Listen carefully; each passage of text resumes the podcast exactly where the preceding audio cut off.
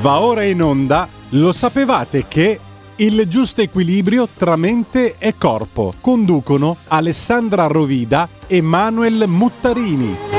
Per le vostre richieste e per le vostre domande scrivete a il mondo dei semplici mail chiocciola gmail.com Buongiorno a tutti amici, ben ritrovati nella nostra rubrica di naturopatia. Oggi proseguiamo il discorso lasciato precedentemente, ovvero proseguiamo il drenaggio cutaneo, visto che nella puntata precedente stavamo parlando di uno degli emuntori principali, ovvero la pelle, anche se è opportuno dire che tutti gli emuntori sono importanti. Quindi oggi andiamo a vedere i mezzi per un corretto drenaggio cutaneo. Il drenaggio cutaneo consente di provocare grandi elimina- eliminazioni mediante la sudorazione.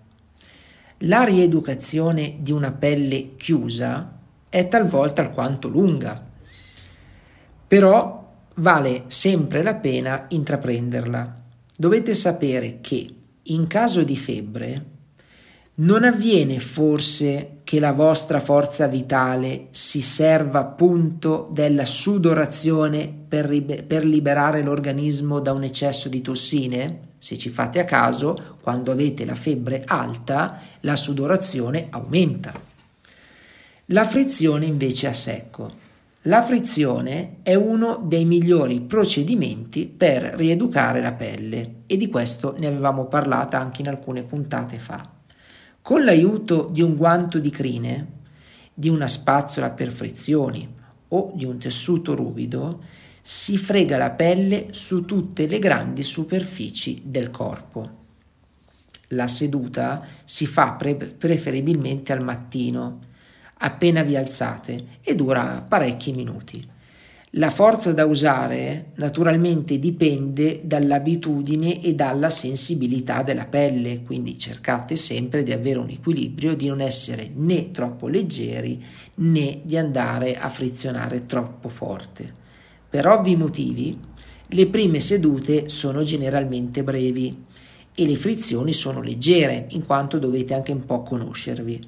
A mano a mano, a mano, a mano che ci si abitua, le sedute si prolungano e la frizione naturalmente si fa un po' più energetica. Chi non abbia mai sperimentato la frizione non può immaginare la sensazione di benessere che essa sprigiona, in quanto potrei dirvi che va a eccitare le terminazioni nervose e sensitive e di conseguenza anche il metabolismo della pelle. L'accelerazione delle funzioni cutanee si evidenzia soprattutto attraverso la circolazione e la pelle quindi si arrossa rapidamente. La facilità e la desquamazione delle cellule morte è uno degli elementi importanti da trattare perché nel caso di una frizione vigorosa risulta ben visibile il distacco diminuti, cioè piccoli residui di pelle, se ci si friziona rimanendo in, in, piedi naturalmente e avendo attorno a voi un telo scuro, in modo tale che è più evidente. Ora vi spiego l'esercizio fisico. La produzione di calore attraverso l'organismo viene nettamente aumentata nel corso dell'attività fisica. C'è un riscaldamento e pian pianino quando fate l'attività cominciate a sudare. Ogni contrazione muscolare ha come conseguenza la combustione di sostanze energetiche, le quali sprigionano un certo numero di calorie. Più l'esercizio è intenso e sostenuto, più il calore prodotto è rilevante. Come abbiamo visto, la pelle è un regolatore termico. Il sudore eliminato nel corso dell'esercizio è molto più copioso e carico di tossine di quanto non lo è normalmente. Ma questo perché? Perché le attività fisiche stimolano energicamente il metabolismo ed il ricambio. Naturalmente non ha importanza il genere di attività fisica che si sceglie, purché essa produca abbondante sudorazione, Potrà quindi eh, trattarsi a seconda dei vostri individuali, di uno sport di qualsiasi genere o di un piacevole passatempo come magari una piccola camminata o anche del giardinaggio. Se l'attività si svolge al sole, la traspirazione è più rapida. Altro modo per mantenere il più possibile il calore contro il corpo sta nel vestirsi con indumenti adatti, come pullover, collant, tuta impermeabile e tanti altri tipi di indumenti. A partire dal momento in cui la sudorazione comincia, si proseguirà ancora l'esercizio fisico per un tempo più o meno lungo, a seconda della resistenza individuale, per favorire una buona eliminazione cutanea. È indispensabile, quando la traspirazione sia finita, fare una doccia per liberare la pelle dai residui eliminati. Cercate sempre di non rimanere sudati e soprattutto fermi. Ed ora parliamo del bagno caldo. Il bagno caldo, chiamato pure bagno ipertermico, è un mezzo meraviglioso e molto efficace per attivare la pelle e provocare una copiosa sudorazione poiché il bagno ipertermico fa parte appunto dei metodi di depurazione, eh, saremo poi più mh, mm, specifici un po' più avanti perché così vi rendiamo piano piano eh, certe informazioni più pratiche. Allora, parliamo della sauna. La sauna è un bagno d'aria calda. La si fa in una cabina di legno munita di una stufa che scalda l'aria dell'ambiente e di gradini che salgono quasi al soffitto. Dato che il calore tende a salire, i gradini superiori permettono di fare il bagno, pensate, a temperature molto alte, 90 gradi e anche più. A livello invece dei gradini inferiori, invece la temperatura è di circa 60 gradi. La ghiaia disposta sulla stufa immagazzina cosa? Il calore Cospargendolo poi d'acqua si umidifica l'aria così che rafforza gli effetti della sauna ma rende il calore meno sopportabile. Il beneficio ricavato appunto da una sauna è dato dalla forte eliminazione di tossine attraverso la sudorazione provocata dal contatto del corpo con l'aria calda.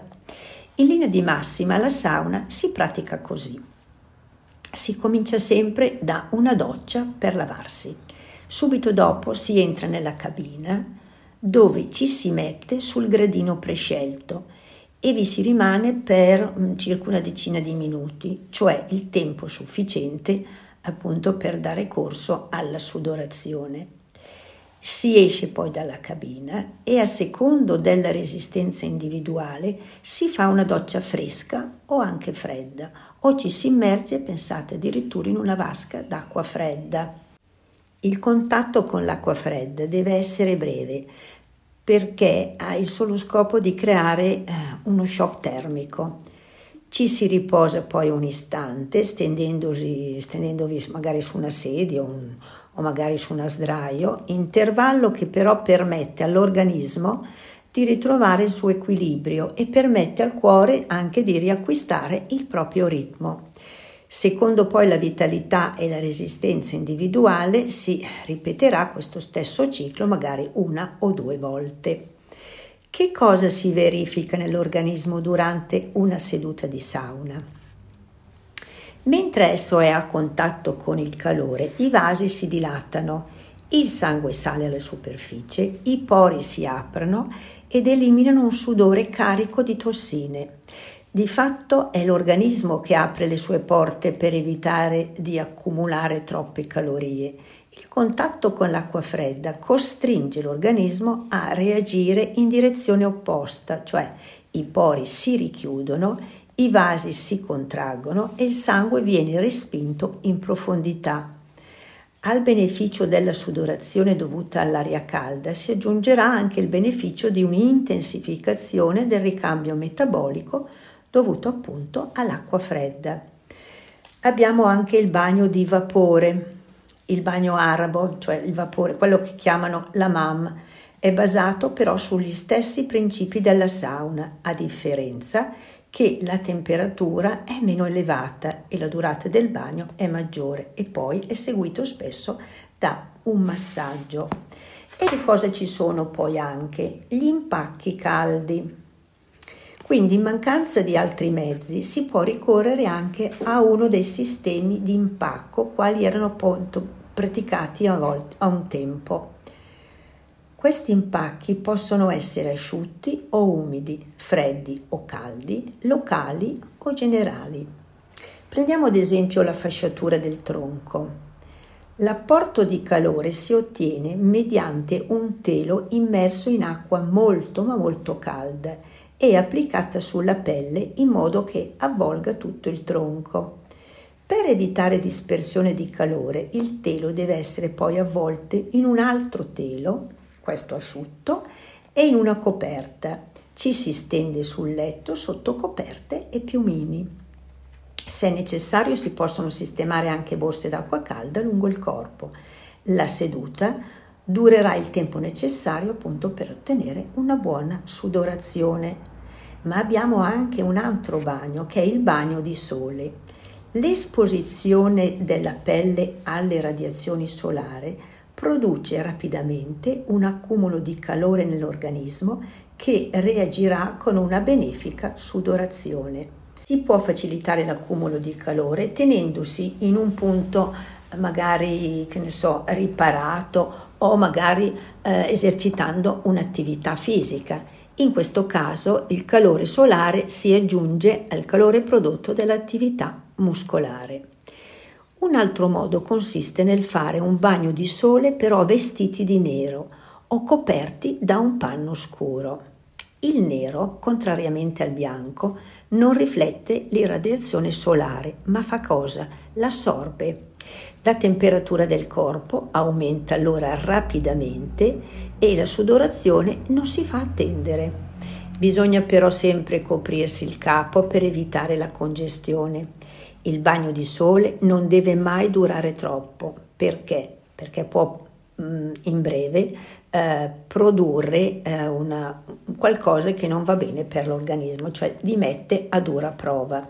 Lo si conclude con una doccia rinfrescante. E poi troviamo anche il massaggio a pressione. Il massaggio a pressione è piuttosto un procedimento complementare che non un metodo di drenaggio vero e proprio e questo tipo di massaggio è comunemente praticato appunto nei bagni turchi, cioè quelli di Hammam, ma lo si può praticare benissimo dopo qualsiasi procedimento di sudorazione. Cosa fa? Esso pulisce in profondità i pori della pelle aperti che sono stati aperti in precedenza appunto dalla sudorazione. Consiste poi nello staccare la pelle dagli strati profondi per formarne una piega. Questa viene poi rotolata fra il pollice e l'indice e grazie alla pressione esercitata su di essa eh, si spremono fuori dai pori le sostanze di rifiuto, ma questo è sempre comunque un massaggio che deve fare esclusivamente il professionista. Andiamo a vedere un ultimo consiglio che posso darvi legato alla frutta e alla verdura. La frutta e la verdura non esercitano azione sudorifera propriamente detta, però noi ci teniamo comunque qualche campione che può avere un effetto benefico sulla pelle. Sentite bene, le mandorle, le fragole, i lamponi, le arance, le noci, i limoni, poi i carciofi, gli asparagi, le bietole, il cetriolo, le carote, il sedano rapa, il cerfoglio, il crescione, il cavolo, il ravanello il dente di leone, soff- che sarebbe il soffione o il tarassaco. Ok, questi sono molto importanti. La prossima volta andremo invece a entrare nel dettaglio di quelle che sono le piante medicinali ok? Che queste saranno delle piante sudorifere che provocano e facilitano la sudorazione. Per oggi è tutto, grazie per essere rimasti con noi e l'appuntamento è qui su Radio Libertà la settimana prossima. Per le vostre richieste e per le vostre domande scrivete a il mondo dei semplici mail chiocciola gmail.com Avete ascoltato? Lo sapevate che...